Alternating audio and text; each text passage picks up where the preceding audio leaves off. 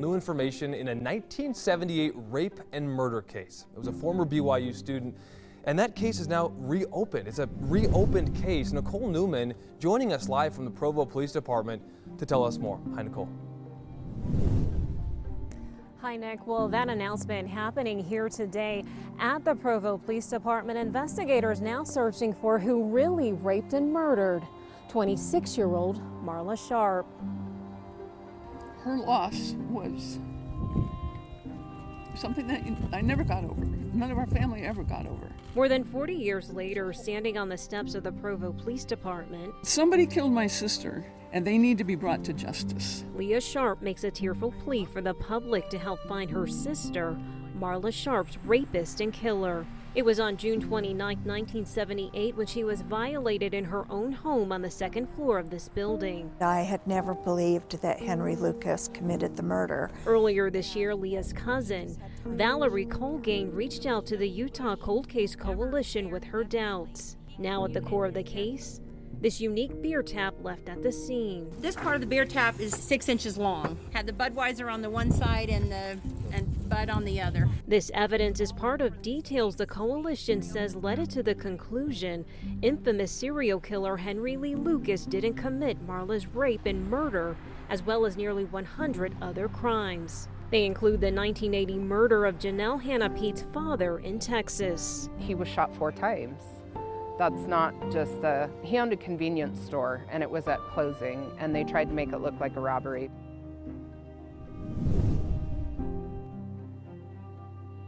Now, prior to today's news conference, the Sharp family was able to meet with Provo's police captain and thank him for reopening this case. Live in Provo, Nicole Newman, ABC4 News. Nicole, thank you. We hope your coverage does prompt a lead in this case. Well,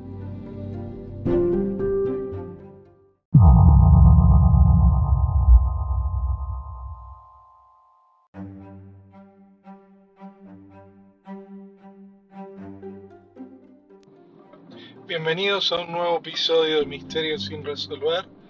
En el día de hoy vamos a estar hablando del asesinato de Marla Sharp y quizás la razón por la que elegimos este caso fue debido a que es uno de los casos en el cual se, se confesó, se dio a conocer a un asesino que fue Henry Lucas si alguno tuvo la oportunidad de ver el documental que recientemente sacó Netflix de Confesiones de un asesino, Henry Lucas se declaró culpable del asesinato de Marla Sharp en 1978, pero 32 años después eh, se dio a conocer de que Henry Lucas en realidad no era el culpable de este asesinato y de otros cientos más, cientos de asesinatos más. Henry Lucas quizás quería un poco de fama y en ese momento había un auge o, muchos que querían ser famosos debido a Ted Bundy y otros asesinos que había este, en serie y quizás Henry Lucas se declaró culpable ah, de varios asesinatos en los cuales no tuvo nada que ver. Por lo tanto, hoy vamos a estar hablando acerca de Marla Sharp y qué es lo que pasó con, con Marla y, y quién era. Y también vamos a entender un poco de la razón por la cual se descartó a Henry Lucas como, como el asesino en, este caso.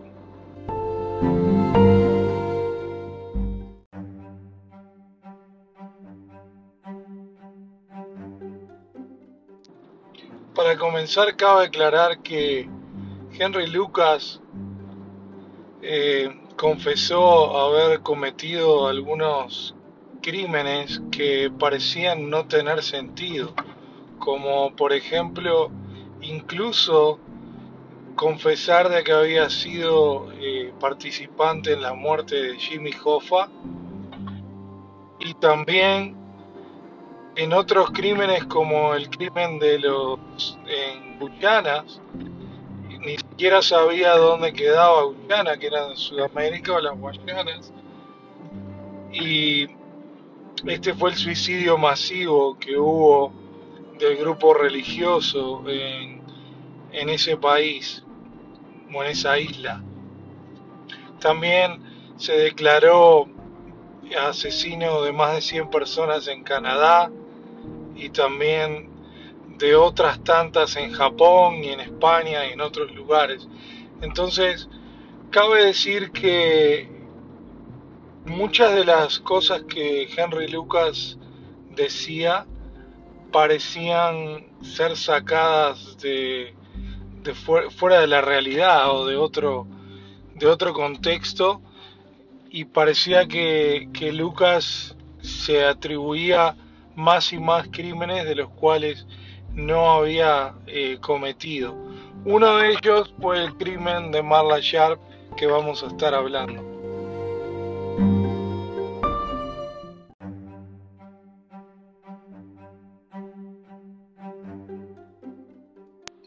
Bien, vamos a hablar directamente al grano de lo que sucedió con, con Marla Sharp. Era el 29 de junio de 1979 y ese día no iba a ser el mismo para, para Marla. Sí tenía la misma rutina de todos los días. Ya no era una estudiante de la Universidad de Brigham Young o de BYU. Ella estaba trabajando en un lugar donde hacían o envolvían regalos para Intermountain eh, una compañía en, Pro, en Lindon. Y ese día la única cosa diferente fue que quizás regresó un poco más tarde a su, a su casa o a su apartamento, donde vivía con tres eh, compañeras o dos compañeras. Una se llamaba Linda, la otra Margaret. Y lo que sucedió fue que cuando llegaron a la casa fueron a un restaurante a comer, un restaurante en Mary Calendars, regresaron más o menos a las 8 y estuvieron hablando hasta las 10 más o menos de la noche ese día. Eh, en ese momento Marla dijo que se iba a retirar a, dormir, primero se iba a duchar y sus dos amigas dijeron que iban a lavar la ropa a una lavandería que quedaba cerca. Eh, eso fue más o menos a las 10 de la noche. Eh, más o menos a las 11 cuando, cuando regresaron de la lavandería, había más o menos un periodo de unas 40 minutos, media hora que no, que no estuvieron con Marla, quizás un poco más. Cuando regresaron de la lavandería vieron que eh, entre la puerta abierta como que Marla seguramente estuviera dormida y no, no le respondió. Entonces también se decidieron ir a, dormir. Cuando se levantaron al otro día, eh, Marla usualmente se levantaba a la misma hora que, ellas, como entre las 8 de la mañana, un poco antes. Vieron que no se levantaba y dijeron, bueno, se, quedó dormida. Ya eran las 10, un poco cerca de las 11 más tarde y no Marla no se levantaba. Entonces fueron a, ver a su cuarto porque pensaron que estaba enferma o que algo le había pasado. Cuando movieron las sábanas eh, se dieron cuenta de que había sido severamente lastimada. Una de las compañeras dijo que había sido violada y bueno, y ya su cuerpo no respondía, su cara eh, era la cara de una persona que ya había eh, fallecido o estaba muerta. Y esto fue todo lo que sucedió en ese tiempo, quizás en esa media hora, 40 minutos que las compañeras no estuvieron, va a ser clave para determinar lo que, lo que sucedió con Marla y vamos a estar hablando de eso y de qué evidencias encontraron en el cuarto de Marla y, qué es lo que, lo que sucedió después.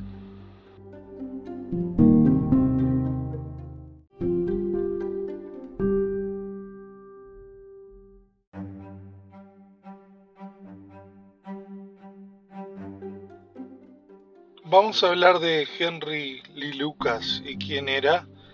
Eh, Lucas, eh, para hablar de él, se acreditó y confesó más de 200 asesinatos de mujeres y muchos de estos casos que no existían y de gente que incluso se encontraba viva, que no había sido asesinada, él confesaba que los, que los había eh, asesinado o cometido crímenes. A Lucas lo quisieron extraditar a Provo, Utah, pero esperaron que otros estados lo quisieran llevar a cabo primero. Eh, Lucas, de Lucas hay dos teorías. Una que era un, un mentiroso que realmente quería atribuirse todos estos asesinatos para tener fama. Y otro era que quizás trató de evadir la pena de, de muerte debido a que sí había cometido algunos crímenes, pero no todos estos crímenes que, que se atribuía. Eh, quizás Henry Lee Lucas quería salir de la cárcel, hacerse famoso, incluso viajó en un avión en el cual eh, en ese momento George Bush utilizaba y quería más que nada tener la atención de la gente. Lucas sabía cosas que quizás solo el asesino eh, podía saber. Incluso la policía hizo un perfil con 33 cosas que solo Lucas sabía. Eh, otra cosa de Lucas es que el caso de Marla se volvió frío, pero en 1983, cuando Lucas declaró que había matado 200 mujeres en más de 26 estados diferentes. Eh, ahí fue donde se quebró este caso y tuvo un quiebre y se empezó a relacionar a Lucas con todos estos casos y el caso de Marla Sharp que estamos hablando hoy. Lucas había nacido en 1936. Lucas sí te había cometido crímenes se le atribuye a Lucas que había sido quizás abusado por su madre cuando era un menor y también eh, se le atribuye de la crueldad de animales, que es una de las cosas que quizás a los asesinos en serie se les conoce como una de las razones en las que se vuelven asesinos, es cuando empiezan con esa crueldad con los animales. Y también otra de las cosas era de que él, Lucas, había matado a su madre eh, y también se le había acusado de matar a su exnovia, que también era menor de edad en esa época. Lucas tenía 42 años cuando murió Marla y por eso la policía quizás le creyó toda su historia, con todo el récord que tenía criminal Lucas era muy fácil que la policía o las autoridades creyeran sus historias que más tarde se les podía considerar hasta disparatadas o un poco salidas de, lugar. Más de mil policías habían entrevistado a Lucas.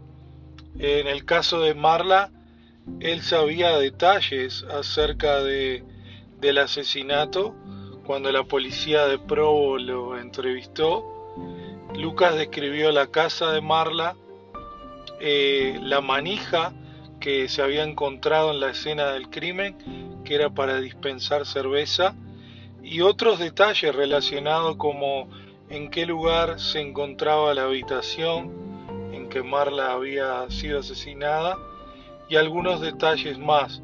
Lo que le pareció raro a la policía es que describió en pocos detalles el asesinato y la violación de Marla. Vamos a hablar ahora un poco acerca de las evidencias que se encontraron y algunas de las teorías que tenemos en el caso de Marla Sharp.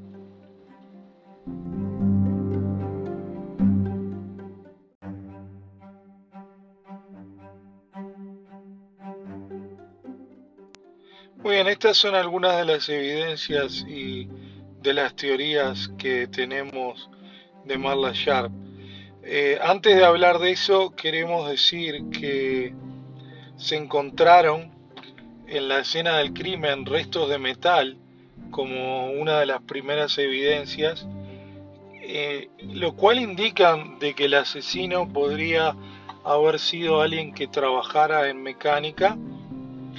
Em, al lado de donde vivía Marla, estuvimos investigando esto, había un taller mecánico eh, y un vecino que nunca se lo entrevistó realmente o se le cuestionó acerca del caso, era un ingeniero mecánico también. Puede ser que el asesino, cuando regresaron sus compañeras de la lavandería, eh, se encontrara en la casa y también se cree que el perro que tenía eh, que tenían en, la casa de Marla solo ladraba cuando venían personas extrañas. Y si bien recuerdan las amigas de Marla esa noche ladró eh, a lo cual las amigas de Marla lo hicieron callar. Esto indica que quizás había una presencia de alguien que era un desconocido en, la casa. También unos vecinos, Shelly y Linda, dijeron que alguien corrió por donde paraban su vehículo a las 3 de la mañana, pero no existían cámaras como tenemos hoy en día o, o forma de, de comprobarlo. Y bueno, algunos se volvieron a analizar de las cosas por el FBI y el FBI determinó que era alguien con que tenía quizás manos con grasa, eh, llenas de grasa, y el destapador no era un destapador, era como una manija que se usa para dispensar cerveza, que tenía el logo de Budweiser. Eh, indica, porque esto se encontró debajo del cuerpo de Marla, de que seguramente la persona que lo asesinó tuvo que irse rápidamente del lugar. Quizás estuvo buscando el dispensador de, cerveza, pero no lo pudo recuperar y, lo, y dejó la manija en, la escena del crimen. Nunca se investigó algo que nos, llamó la atención de este caso mientras eh, estábamos investigando, es que nunca se investigó a fondo a los empleados del taller mecánico nunca se pidió una lista de quién trabajaba en ese taller mecánico, sí se cuestionó al dueño, que la policía descartó, porque al principio no, no sabía esta evidencia, pero se encontraba en California esta persona, entonces eh, se le descartó totalmente del caso. En 1985 sabemos que el caso se se cerró y sabemos de que de que de esto se cerró debido a que se consideró a Lucas hasta el 2019, hasta el año pasado, se le consideró a Lucas como el culpable del asesinato. Eh, dos días antes de que Marla fuera asesinada, también una película se filmó afuera de la casa de Marla. Quizás un extra o alguien que trabajaba en la película puede ser que sea el, culpable. También nunca se investigó esta teoría. También un bar reportó la pérdida de una manija de, servir cervezas. Nunca se cuestionó eh, a fondo eh, de quién eran los clientes de este, de este bar. Y la billetera de Marla se encontró también varios días después detrás de un hotel y lo único que no se encontraba en, en su billetera o bolso de Marla era eh, su licencia de conducir. Ahora vamos a hablar algunas de las cosas también que hicieron las autoridades y cómo podemos ayudar en este caso que se reabrió en el año a fines del año 2019 debido a que se descartó a Henry Lee Lucas como el responsable de, este caso. Pero quedan muchas preguntas y cosas para analizar para saber quién es el culpable del asesinato de Marla Sharp.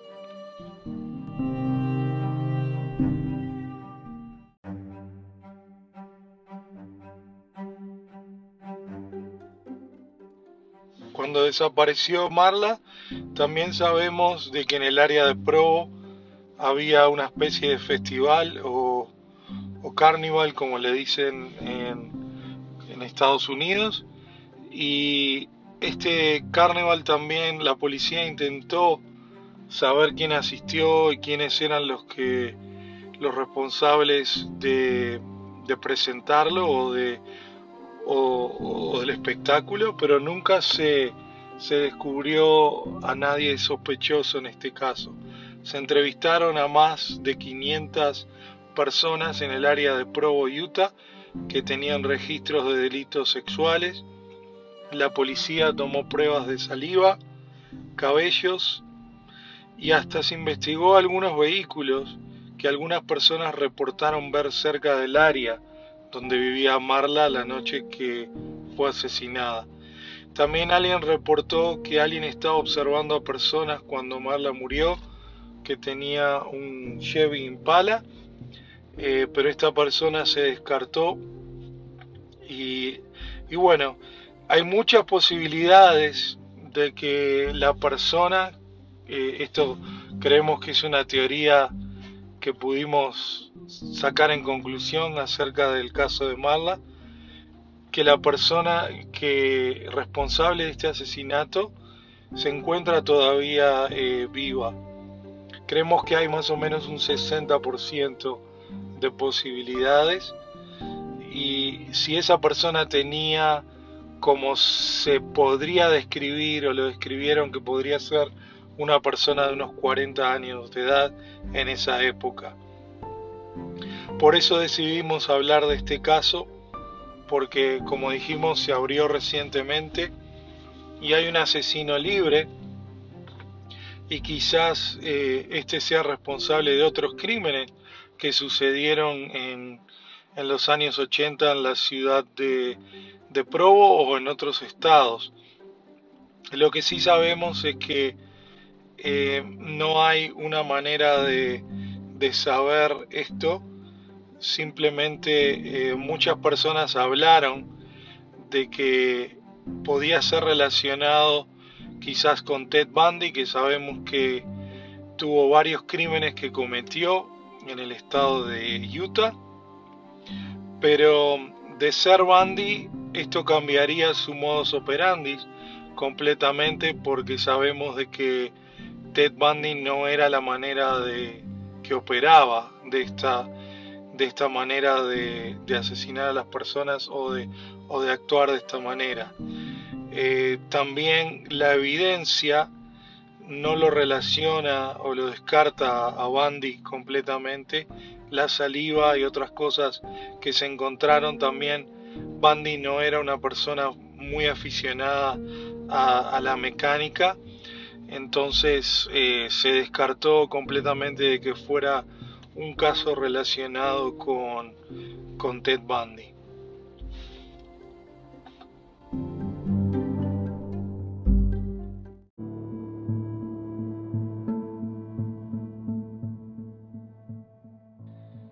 En el año 2019, cuando se reabrió el caso, la hermana de Marla, que es 13 meses mayor que ella, Lia Sharp, dijo que, bueno, que tenemos que hacer memoria por su hermana y encontrar, ¿no verdad?, el, culpable o responsable de este asesinato. También su hermano dijo de que lo que había hecho Henry Lee Lucas era quizás entorpecer el caso y también la búsqueda del verdadero asesino de, de, su hermana.